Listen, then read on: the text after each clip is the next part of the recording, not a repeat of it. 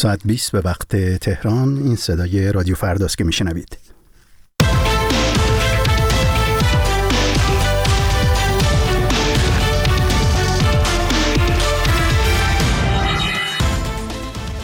در شامگاه یک شنبه شش اسفند 1402 به شما همراهان رادیو فردا درود میفرستیم. این مجله ساعت 20 رادیو فرداست. رضا جمالی هستم. میزبان شما در این بخش خبری تحلیلی سی دقیقه‌ای پیش از ارائه گزارش ها همراه میشیم با همکارم سپیده بهکام با مشروع خبرها. سپیده. سپاسگزارم رضا درود به شما همراهان رادیو فردا. ایالات متحده اعلام کرد مذاکرات چند ملیتی در پاریس درباره توافق احتمالی برای آزادی گروگانها و آتشبس جدید در جنگ غزه به نتیجه رسیده است. جیک سالیوان مشاور امنیت ملی کاخ سفید گفت که توافق هنوز در میان کشورهای اسرائیل، مصر، قطر و ایالات متحده در دست مذاکره است و باید گفتگوهای غیر مستقیم قطر و مصر با حماس انجام شود زیرا در نهایت آنها باید با آزادی گروگانها موافقت کنند. گروه افراطی حماس از سوی آمریکا و اتحادیه اروپا در فهرست گروه های تروریستی قرار دارد. کابینه جنگ اسرائیل نیز روز یکشنبه های بعدی در ارتباط با مذاکره با گروه افراطی حماس که از سوی آمریکا و اتحادیه اروپا گروهی تروریستی شناخته می شود را به بحث گذاشت پس از دور نخست آزادی ها و توقف موقت جنگ در هفته های آغازین تلاش های بین المللی برای تمدید یا تکرار وقفه بشردوستانه و تبادل گروه های اسرائیلی و زندانیان فلسطینی بی نتیجه مانده بود. تیم ملی فوتبال ساحلی ایران با یک پیروزی قاطع مقابل بلاروس موفق به کسب مدال برنز جام جهانی شد. ساحلی بازان ایران که دیروز با اندکی بدچانسی مسابقه نیمه نهایی را به تیم قدرتمند برزیل واگذار کرده بودند امروز با یک نمایش برتر شش بر یک بلاروس را شکست دادند و مدال برنز را به دست گرفتند. نیروی انتظامی جمهوری اسلامی اعلام کرد فردی را به اتهام فعالیت در گروه سپاه صحابه بازداشت کرده است. سعید منتظر المهدی سخنگوی نیروی انتظامی از فرد بازداشت شده با نام اکبر لا اکرم اوز می‌خوام لاهوری یاد کرد و اتهام او را تلاش برای بمبگذاری در یکی از شهرهای جنوبی ایران اعلام کرد. پلیس هرمزگان هم با تایید این موضوع گفت که متهم قصد رفتن به قشم را داشته ایران گروه سپاه صحابه را که گروهی تروریستی و ضد شیعه می‌داند و از جمله آن را مسئول کشتار های ایرانی در مرداد 1377 در کنسولگری جمهوری اسلامی در مزار شریف معرفی می کند. ایران تازه ترین دور حملات آمریکا و بریتانیا علیه مواضع حوسی های یمن را محکوم کرد. ناصر کنعانی سخنگوی وزارت خارجه جمهوری اسلامی ایران آمریکا و بریتانیا را متهم کرد که با چنین اقداماتی به گفته او به دنبال تشدید بحران و تنش در منطقه اند. آقای کنعانی در ادامه هشدار داد که بی تردید چون این حملاتی دستاوردی جز افزایش بیثباتی و خشونت در منطقه نخواهد داشت. سخنگوی وزارت خارجه جمهوری اسلامی ایران همزمان آمریکا و بریتانیا را به دلیل آنچه کوتاهی در اقدام سریع و مؤثر برای توقف جنگ غزه خواند محکوم کرد. رهبران گروه هفت حمایت تسلیحاتی ایران و چین از روسیه در جنگ علیه اوکراین را محکوم کردند و از تهران و پکن خواستند کمک به ارتش روسیه را متوقف کنند. رهبران هفت اقتصاد بزرگ جهان در بیانیه خود که همزمان با دومین سالگرد تهاجم روسیه به اوکراین منتشر شد تاکید کردند به حمایت خود از کیف برای مقابله با این تهاجم ادامه خواهند داد. گروه هفت شامل آمریکا، بریتانیا، فرانسه، آلمان، کانادا، ایتالیا و ژاپن است. روز شنبه همچنین شماری از مقامهای غربی از جمله رئیس کمیسیون اتحادیه اروپا و نخست وزیران کانادا، ایتالیا و بلژیک برای ابراز همبستگی با اوکراین به کیف سفر کردند. ممنونم. آخرین خبرها رو از همکارم سپیده بهکام شنیدید. برای دیدن خبرهای بیشتر هم وبسایت رادیو فردا به نشانی رادیو فردا دات کام می‌تونید خبرها و گزارش های بیشتر رو دنبال کنید. نگاهی کنیم به فهرست مجله ساعت 20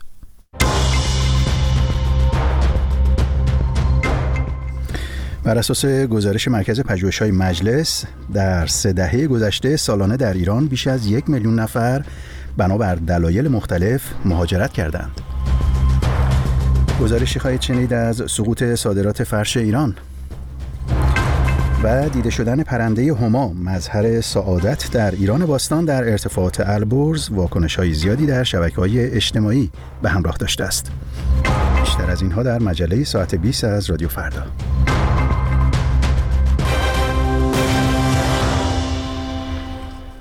در سالهای اخیر و با تشدید تغییرات اقلیمی مهاجرت اقلیمی نیز در جهان افزایش یافته است. بررسی های چندی پیش مرکز پژوهش های مجلس شورای اسلامی نشان می دهد که طی سه دهه اخیر سالانه یک میلیون نفر در داخل کشور مهاجرت کردند. کمبود آب، فرونشست زمین، گرد و غبار، بیکاری و دیگر مشکلات اجتماعی و فرهنگی از جمله دلایل مهاجرت های درون اقلیمی عنوان می شوند. در همین زمینه دقایقی پیش با نیکاهنگ کوسر کارشناس مسائل محیط زیست در واشنگتن گفتگو کردم و نخست از او پرسیدم که رقم سالانه یک میلیون مهاجرت در داخل ایران چقدر نگران کننده است. به نظر میاد که در طی سالهای اخیر تبدیل به یک رقم عادی شده ولی نه در کل یک رقم غیر عادی هست. در نظر بگیرید که جابجایی میلیونی جمعیت در بعضی از کشورها می‌تواند گاهی به بحرانهای بزرگی منتهی شود. در بین سالهای 1385 تا 1388 جابجایی یک میلیون نفر از مردم استان حسکه سوریه به شهرهای و در حقیقت حاشیه شهرهای بزرگتر این کشور یکی از دلایل بحران بزرگ جنگ داخلی سوریه شد. و وقتی که ما نگاه می‌کنیم که در سالهای فرزند 1392 تا 1400 بیشتر از 10 میلیون نفر مهاجرت کردند در داخل سرزمین. مقدمه یک بحران بسیار بزرگ اجتماعی و ایجاد کننده بیثباتی هم بشود. از این منظر به نظر من نمیشه گفت یک مسئله عادی هست. آقای کوسر این تغییر موازنه جمعیت در ایران چه پیامدهایی خواهد داشت؟ بر صورت می‌دونیم که فاکتور مقصد هم در ارزیابی این پدیده خیلی مهم خواهد بود. اینطور نیست؟ کاملا درسته. در نظر بگیرید که بیشتر بخش های کشور ما در طول سالهای اخیر کمبود منابع آب رو به بدترین وضعی لمس کرده. و از طرف دیگر فقدان عدالت اجتماعی و همچنین عدالت محیط زیستی آثار منفی خودش رو بر روی شهروندان نشون خواهد داد. اگر کسی فرزن از منطقه در سیستان بلوچستان یا استان یزد مهاجرت بکنه و بیاد به مازندران و بخواد اون روش زندگی حالا مثلا کشاورزی خودش رو اونجا تکرار بکنه می‌بینیم که مازندران هم دچار کمبود منابع آب بوده و هم با افزایش جمعیت مواجه شده و هم کاهش منابع آب زیرزمینی موجب افزایش نشست شده. یعنی در استانی که ما انتظار نداشتیم که نشست زمین رخ بده. یا مثلا برخی از مردم مناطقی که شرایط سختتری داشتن به خاطر برفرض اشتغال اومدن به استان اصفهان مهاجرت کردن. خب اصفهان به خاطر کمبود منابع آب زیرزمینی و کاهش بارندگی کاهش آبی که در زاینده رود وجود داشت و تغییرات اقلیمی به شرایطی رسیده که خود بزرگترین شهر این استان یعنی شهر اصفهان ممکن است تا ده سال دیگر هیچ راهی برای تداوم زندگی پایدار در اونجا وجود نداشته باشه چون منابع زیرزمینی شهر اصفهان هم داره تموم میشه. از این منظر بایستی گفت که آنچه که در کشورهای مختلف دنیا دیدیم که با از بین رفتن منابع آب شاهد بیثباتی بودیم و با افزایش گرما و کاهش تاباوری جمعیتی شرایط بدتر شده متاسفانه باید بگم که ما در بسیاری از مناطق کشورمون شاهد بیثباتی های خواهیم بود که شاید حکومت کنندگان روش محاسبه ای نکردن تا الان. آقای کوسر الان در حالی میزان جابجایی و مهاجرت درون اقلیمی در ایران هشدار دهنده توصیف شده که ما یک سیاست حاکمیتی افزایش جمعیت رو هم در ایران داریم که آقای خامنه ای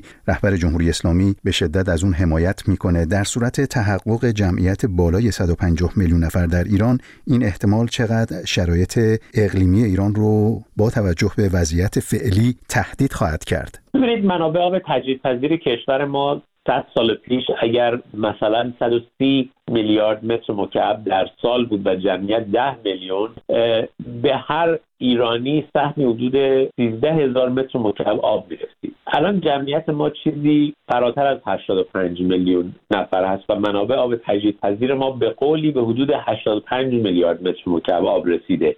یعنی به هر ایرانی حدود هزار متر مکعب آب می‌رسه از منظر حجمی. اتفاقی که میفته این شرایط زندگی رو سخت می‌کنه. حالا در نظر بگیریم که با تغییرات اقلیمی و فقدان مدیریت منابع آب و مجموع عوامل دیگر منابع آب تجدیدپذیر ما کمتر از این بشه و جمعیت بیشتر بشه. سهم هر ایرانی از منابع آب بسیار کمتر خواهد بود و در چنین شرایطی ما به نقطه خواهیم رسید که آب کافی برای تأمین غذا و شرب و بهداشت بخش بزرگی از جمعیت وجود نخواهد داشت. از طرف دیگر با توجه به پیشبینیهایی که در ارتباط با تغییرات اقلیمی میشه و با توجه به اینکه بسیاری از مناطق ایران به خاطر مدیریت بد منابع آب زیرزمینی دچار نشست شدن و بیابانی شدن بخش قابل توجهی از سرزمین ما غیر قابل سکونت خواهد بود و ما مراکز بزرگ جمعیتی خواهیم داشت که این مراکز در حقیقت آب کافی نخواهد بود غذای کافی نخواهد بود و ممکن اون چنان قهد سالی شدن در دمشق اینجا تکرار بشه که حالا ملخ بوستان خورد و مردم ملخ اما ملخ هم اگر وجود نداشته باشه خب متاسفانه چیزی برای خوردن وجود نخواهد داشت. یعنی این روشی که جمهوری اسلامی داره پیش می‌بره متاسفانه به نابودی تمدن ایران منتهی خواهد شد. گفتگوی بود با نیک‌آهنگ کوثر کارشناس مسائل محیط زیست در واشنگتن. امروز موضوع داغ در شبکه های اجتماعی یا بهتر واکنش ترین خبر در 24 ساعت. بیشتر اتفاق هایی که از سوی از داغترین سوژه ها در فضای مجازی. اینستاگرام فیسبوک ایکس تیک تاک تلگرام. رادیو فردا زمانی برای ارتباط. اما یکی از مقامات اتاق بازرگانی ایران از سقوط صادرات فرش ایرانی از 426 میلیون دلار در سال به کمتر از 50 میلیون دلار خبر داد. برخی مقامات در ایران می‌گویند دولت به صنعت فرش دستباف بی توجه است و سیاست ارزی دولت موجب کاهش صادرات شده است. جزئیات بیشتر از همکارم سپیده بهکام یک مقام رسمی در اتاق بازرگانی ایران از سقوط ارزش صادرات فرش ایران طی شش سال گذشته خبر داد. مرتزا حاجی آقامیری رئیس کمیسیون فرش در اتاق بازرگانی ایران در گفتگویی که با وبسایت رکنات داشته اشاره کرده که میزان صادرات فرش ایران در سال 1396 426 میلیون دلار بوده اما در سال جاری این میزان به کمتر از 50 میلیون دلار سقوط کرده است. او یکی از عوامل کاهش صادرات فرش را اعمال شدن پیمان سپاری ارزی در سال 1397 دانسته و گفته سیاستگزار باید به جای سرکوب صادرات اقدام به تسهیل فرایندهای تجاری کند.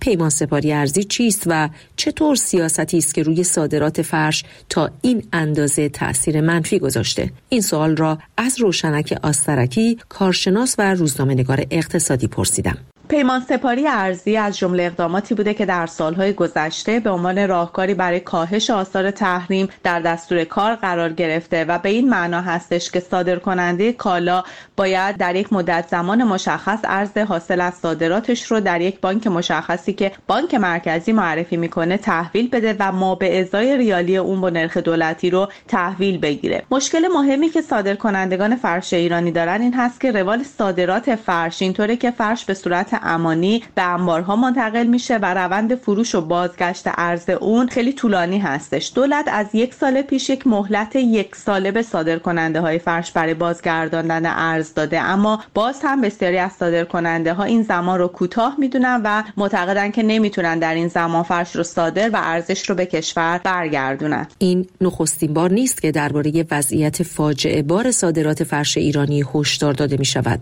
پیشتر و در مرداد ماه امسال نیز مدیرعامل اتحادیه تعاونی های تولید کنندگان فرش دستباف ایران از کاهش صادرات فرش دستباف خبر داده بود. عبدالله بهرامی گفته بود که طی ده سال گذشته ارزش صادرات فرش ایران یک دهم شده یعنی از سالانه 500 میلیون دلار به 50 میلیون دلار رسیده است. به گفته این مقام مسئول سقوط صادرات فرش در حالی روی داده که قبلا در بدترین شرایط تحریم صادرات فرش دستبافت کمتر از 500 میلیون دلار نبود و حتی به یک میلیارد تا یک میلیارد و دویست میلیون دلار هم می رسید. پس چه شد که چون این بلایی سر صادرات فرش ایرانی آمد روشنک آسترکی کارشناس و خبرنگار اقتصادی. هرچند که معمولا واژه تحریم در مورد کاهش های صادرات کالاها از جمله فرش دستباف برجسته میشه اما واقعیت این هستش که در مورد کالاها و صنایع مختلف مشکلات زیربنایی و مجزا تحریم وجود داره که سبب تضعیف تولید و تضعیف صادرات در سالهای گذشته شده. در مورد فرش دستباف هم مشکلات مختلفی هستش که شاید مهمترین اونها عدم حمایت دولت از این صنعت باشه. برای نمونه افزایش هزینه تولید فرش ایرانی سبب شده که این کالا در مقایسه با تولیدات کشورهای همسایه در بازار جهانی قیمتش افزایش پیدا بکنه و از طرف دیگه دستمزدها کفاف زندگی فرش بافان رو نمیده و همزمان کشورهای همسایه مثل افغانستان و ترکیه روی صنعت فرششون یک سرمایه گذاری بسیار ویژه کردن و حتی گزارش های مبنی بر اینکه طراحان و فرش بافان ایرانی به دلیل امنیت شغلی در کشور و درآمدهای پایینشون جذب بازار فرش این کشورها میشن منتشر شده. همچنین بخشنامه ها و دستورالعمل مثل همین پیمان سپاری ارزی هم سبب کاهش صادرات و کاهش درآمد سرمایه گذاران شده. انباشت این مشکلات در سالهای گذشته نه تنها صادرات رو کاهش داده بلکه صنعت فرش دستباف ایرانی رو هم با تهدیدهای جدی روبرو کرده و حتی فرش دستباف ایرانی در بازار داخلی هم کم کم داره جای خودش رو به فرش دستباف کشورهای دیگه مثل افغانستان میده. یک سال پیش رسانه های ایران گزارش داده بودند که صادرات فرش دستباف ایرانی به کمترین میزان در 24 سال اخیر سقوط کرده. برخی مقامات نیز آمار صادرات فرش را خجالت آور و فاجعه بار خوانده بودند و مشکل اصلی را خود تحریمی داخلی از جمله محدودیت های بانک مرکزی برای صادرکنندگان فرش ایرانی ذکر کردند. بیکفایتی و سیاست گذاری های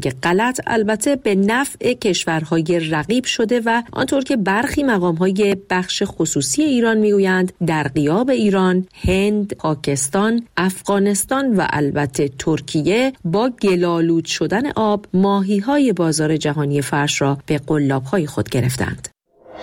از قابلیت جدید واتساپ برای دنبال کردن خبرها و گزارش های رادیو فردا استفاده کنید. کانال رادیو فردا در واتساپ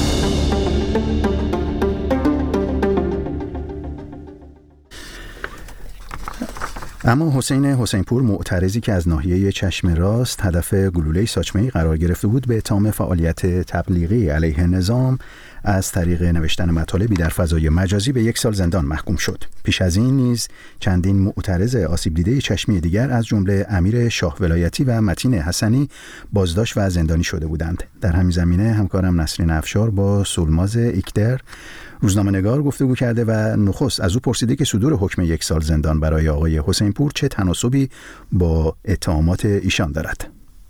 جمهوری اسلامی مثل هر حکومت در طول تاریخ تلاش کرد که در دوران اعتراضات با هدف شریک قرار دادن چشم معترضین به صورت سیستماتیک اونها رو نشانه دار بکنه با این گمان زنی که حضور این افراد در جامعه باعث ایجاد ترس بشه در بین بقیه شهروندان و جلوگیری می‌کنه از چه گرفتن اعتراضات مجدد. اما اون چیزی که ما عملا دیدیم این بود که نه تنها خود این عزیزان و نه دیگر شهروندان با دیدن آسیب دیدگان چشمی در جامعه دچار ترس نشدن و این افراد به جای اینکه این آسیب سنگینی که دیده بودن باعث بشه که فقط درمان شدنشون رو مد نظر قرار بدن یا خودشون رو پنهان بکنن. اتفاقا حضور بیشتری داشتن و سعی کردن که این آسیبی که دیدن رو تبدیل بکنن به یک نمادی نماد زنده ای از سرکوب خشونتوار جمهوری اسلامی. این موضوع باعث شد که یعنی بعد از جمهوری اسلامی به اون نتیجه ای که می‌خواست در رابطه با آسیب دیدگان چشمی نرسید اتفاقا برخورد بسیار خشنی با دیدگان چشمی کرد از بازداشت کردن و محکوم کردن ادهیشون به زندان جلوگیری کردن از کار کردنشون اونهایی که برگشتن به سر کار سابقشون با تهدید مواجه هستن. به جای اینستاگرامیشون بسته شد. نزدیکان اطرافیانشون بازداشت شدن. می‌خوام تاکید بکنم به اینکه بازداشت شدن این افراد و محکوم شدنشون به زندان در ادامه همون پروسه سرکوبه. نه در واکنش به فعالیت هایی که این دوستان بعد از آسیب دیدن انجام دادن. خانم ایکتر تا انتخابات در ایران زمان زیادی باقی نمونده و ما این روزا شاهد هستیم که جمهوری اسلامی داره تمام تلاششون می‌کنه که مردم مشارکت بیشتری داشته باشن در انتخابات. ولی از سوی دیگه هم می‌بینیم که در این زمان خاص بدون لاپوشانی و خیلی علنی داره افراد معترض رو حالا از جمله آسیب دیدگان چشمی رو داره دستگیر می‌کنه. اساسا پیام جمهوری اسلامی با این فشارهایی که روی معترضین میاره چیه؟ جمهوری اسلامی ممکنه که نشانه هایی داشته باشیم داله بر که در ادوار گذشته انتخابات تعارفی با خودش یا شهروندان داشته و تمایلی به این که عده بیشتری در انتخابات شرکت کنند ولی من فکر می‌کنم به خصوص در آستانه این انتخابات این تعارف رو کنار گذاشته و درسته که به زبان تریبون های رسمی بر لزوم شرکت گسترده شهروندان در انتخابات تاکید می‌کنند اما وقتی مجموعه رفتار رو می‌بینیم بازداشت آسیب دیدگان چشمی اجرای احکام اعدام و و و مسائل دیگه من فکر می‌کنم که اتفاقا و در حقیقت جمهوری اسلامی بدون تعارف حداقل در این دوره از انتخابات مجلس شدیدا تمایل داره که کسی در انتخابات شرکت نکنه. فقط هنوز این موضوع رو با صدای بلند عنوان نمی‌کنه. با توجه به اینکه فعالین مدنی تمام تلاششون رو کردن که لاقل صدای آسیب دیدگان چشمی باشن در مواجهه با نهادهای حقوق بشری پس چرا ما همچنان شاهد ادامه فشارها هستیم از سوی جمهوری اسلامی؟ به معترضان و همچنین نهادهای حقوق بشری باید چیکار بکنن که ما کمتر شاهد این فشارها باشیم به روی معترضان؟ در همون ماهای اول اعتراضات زن زندگی آزادی فعال حقوق بشری خیلی تلاش کردند که کمک کنن به خروج آسیب دیدگان چشمی که نیاز به درمان دارن فراهم آوردن شرایط درمانی شد. چه در داخل کشور چه در خارج کشور و اینکه از آسیب دیدگان چشمی به عنوان نمونه های زنده و مستند. از نقض سیستماتیک حقوق بشر در ایران یعنی کمک بگیرن برای اثبات کردن نحوه و رویکرد ضد حقوق بشری جمهوری اسلامی در مواجهه با اعتراضات. اما وقتی که به سرکوب مضاعف و مجدد آسیب دیدگان چشمی شروع شده من فکر می‌کنم که کار گستردهتری لازم داره. اگرچه که نمی‌تونیم امیدوار باشیم که جمهوری اسلامی در مواجهه با بیانیه های صادر شده توسط نهادهای حقوق بشری یا اعتراضات نهادهای حقوق بشری نسبت به این نقض حقوق بشر واکنشی نشون بده. حداقل تا جای ممکن هزینه سرکوب مضاعف آسیب دیدگان چشمی و دیگر آسیب دیدگان اعتراضات ادوار گذشته رو بالاتر و بالاتر داده صدای خود را به تلگرام رادیو فردا بسپارید. اد فرداگرام اما دیده شدن پرنده هما در ارتفاعات البرز در روزهای اخیر نام این پرنده بومی ایران را بر سر زبانها انداخته. آیا این پرنده همان همای سعادت ایران ایرانیان باستان هست که در ادبیات پارسی نمادی از فر ایزدی است؟ برای یافتن پاسخ این پرسش همکارم هومن اسکری گفتگویی داشته با علیرضا هاشمی مدیر انجمن پرنده شناسی ترلان در ایران.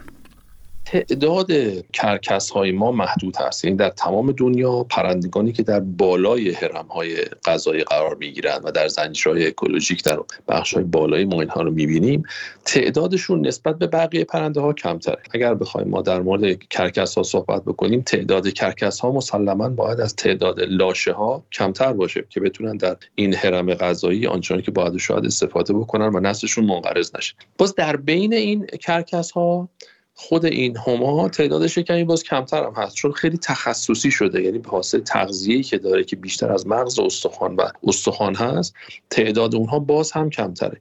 و چون تعداد کمتری دارن خیلی مورد توجه هستن چون کمتر دیده میشن و دیدن اونها خودش یک اقبالی رو طلب می‌کنه و در لایه لایه آثار تاریخی و ادبی ما همین رو میشه دید. خب گذشتگان ما به دین زرتشت بودند در اون موقع همونطور که آثارش همین الان هم هست که شاید در حتی 100 سال قبل ما می‌دیدیم که کسانی که فوت شده بودن رو میذاشتن برای کرکسا و کرکسا میخوردن اینها رو که آثارش رو همون کماکان هم توی اطراف یزد می‌بینیم که البته این سنت دیگه اجرا نمیشه. خب حالا تصور بکنید وقتی که یک جنازه اونجا هست تعداد زیادی کرکس میان ازش استفاده می‌کنن که معمولا کرکس معمولی و کرکس سیاه جمعیت غالب کرکس های کشور ما هستن. یه پرنده دیگه میاد از کرکس ها خیلی بزرگ رنگش به نارنجی می‌زنه. انگار یک شنل یک مشکی روی تنش داره که بالهاش باشه که خیلی با می‌کنه. ما هما رو به در زبان انگلیسی به کرکس ریشدار معروفه که یک ریش خیلی با ابهتی هم داره. این میاد میشینه مثل کرکس های دیگه جنگ و دعوایی نداره برای خوردن غذا. یه کنار میشینه تا وقتی که این جسد از گوشت آری میشه و میاد یه تکه استخوان رو بر میداره و می‌بره. کرکس ها از گوشت تغذیه می‌کنن و هما معمولا از مغز استخوان یعنی یک استخوانی رو بر میداره می‌بره در ارتفاع بالا رها می‌کنه میفته میشکنه و بعد از خورده های استخوان و مغز استخوان به عنوان غذا استفاده می‌کنه. حالا در اون فضایی که کرکس ها دارن از یک جسد تغذیه می‌کنن یک کرکسی با خیلی شمایل خاص میاد میشینه یه تکه استخوان بر میداره و میره. خب برای این خیلی درجات روحانی و عقاید خاص قائل بودن در اون زمان. یعنی می‌گفتن کسی که سایه هما به سرش بیفته رستگار میشه. یعنی جسدی که سایه پرنده به نام هما با این ابهت و با این شمایل بر سرش بیفته و بیاد و یک بخشی از این جسد رو با خودش ببره این به معنی رستگار شدنه. این فرد هست. اگر درست متوجه شده باشم نقشی که هما در اون برج های خاموشان یا دخمه های زرتشتی داشته تاثیر داشته در دیدگاه مردمان ایران باستان در قبال این پرنده. یک سری پرنده های هم هست در سرستون های تخت جمشید که اون هم به هما معروفه ولی بیشتر مثل این که شیردال هست چون پیکره شیر داره. اون چه ارتباطی به این هما داره؟ فقط به کشور ما هم بر نمیگرده. وقتی برمیگردیم به مصر باستان هم ما می‌بینیم که از ترکیبی از پرندگان و یا بیشتر بگیم در انسان و حیوان یا پرنده و حیوانات دیگه استفاده می‌کنن. خیلی وقتا الهه یا اله های مختلفی بود یعنی خدایان اونها رو نمایان می‌کرده و خیلی وقتا نمادهایی بوده برای خیلی چیزها. اون سرستون هایی که ما می‌بینیم یا شیردالی که ما می‌بینیم هم همون چیزی هستش که اصطلاحا گریفان بهش میگن که ترکیبی از چند موجود یا حتی انسان و چند موجود هست. ولی اون سرستون تخت جمشید که به هما معروفه اون الهام گرفته شده از همین پرنده همای امروزیه یا عقاب یا پرنده دیگری است؟ این که ما پرنده افسانه ما هما رو با این هما بخوایم الان با هم تلفیق کنیم یک کمی بعضی وقتا شاید به مشکل بخوریم چون اونها بر اساس یک سری از باورهای ترکیبی از چند مورد رو داشتن. اما این رو می‌تونیم بگیم که از وقتی که هواپیمایی ملی کشور ایران. نام هما رو برای خودش برگزید. این پرنده با اون نماد و با این همای ما خیلی با هم تلفیق شدن که خیلی انتخاب واقعا زیبا و جالبی هم بوده. بله خب مخفف هواپیمایی ملی ایران که هما. شده هما. بله. بسیار هم زیبا. بله. و خب این با اون سرستون که اون هم حالا برگرفته است شاید بتونیم بگیم بخشی از پرندگان بوده که به صورت افسانه است. این تداعی ذهنی رو ایجاد می‌کنه که پس اون هم هماست. ولی برای اینکه بگیم اون حتما هماست خیلی نیاز داره که ما لایه های مختلفی از دانش باستانشناسی و اقوام و ملل رو بررسی بکنیم. آقای هاشمی درباره جمعیت پرنده هما در ایران چه اطلاعاتی داریم؟ آیا در معرض خطر هست یا به تعداد کافی در کشور وجود داره؟ سوال خیلی خوبیه. کرکس های ما در ایران غالبا مهاجر هستن. یعنی کرکس معمولی یا دال معمولی بگیم بهتره. دال سیاه و کرکس مصری یا کرکس کوچک باز بهتر اون رو ازش نام ببریم. این سه گونه که گونه های با تعداد زیاد کرکس در کشور ما هستن غالبا مهاجر هستن. گونه هما در کشور ما بومی هست یعنی مهاجرتی نداره و در رشته کوههای زاگرس و البرز به وفور ما می‌تونیم اونها رو ببینیم. به وفور مسلما مثل گنجشک و کلاغ و کبوتر نیست اما به نسبت کرکس ها و به نسبت حضور یک پرنده مثل هما جمعیت قابل قبولی رو داره.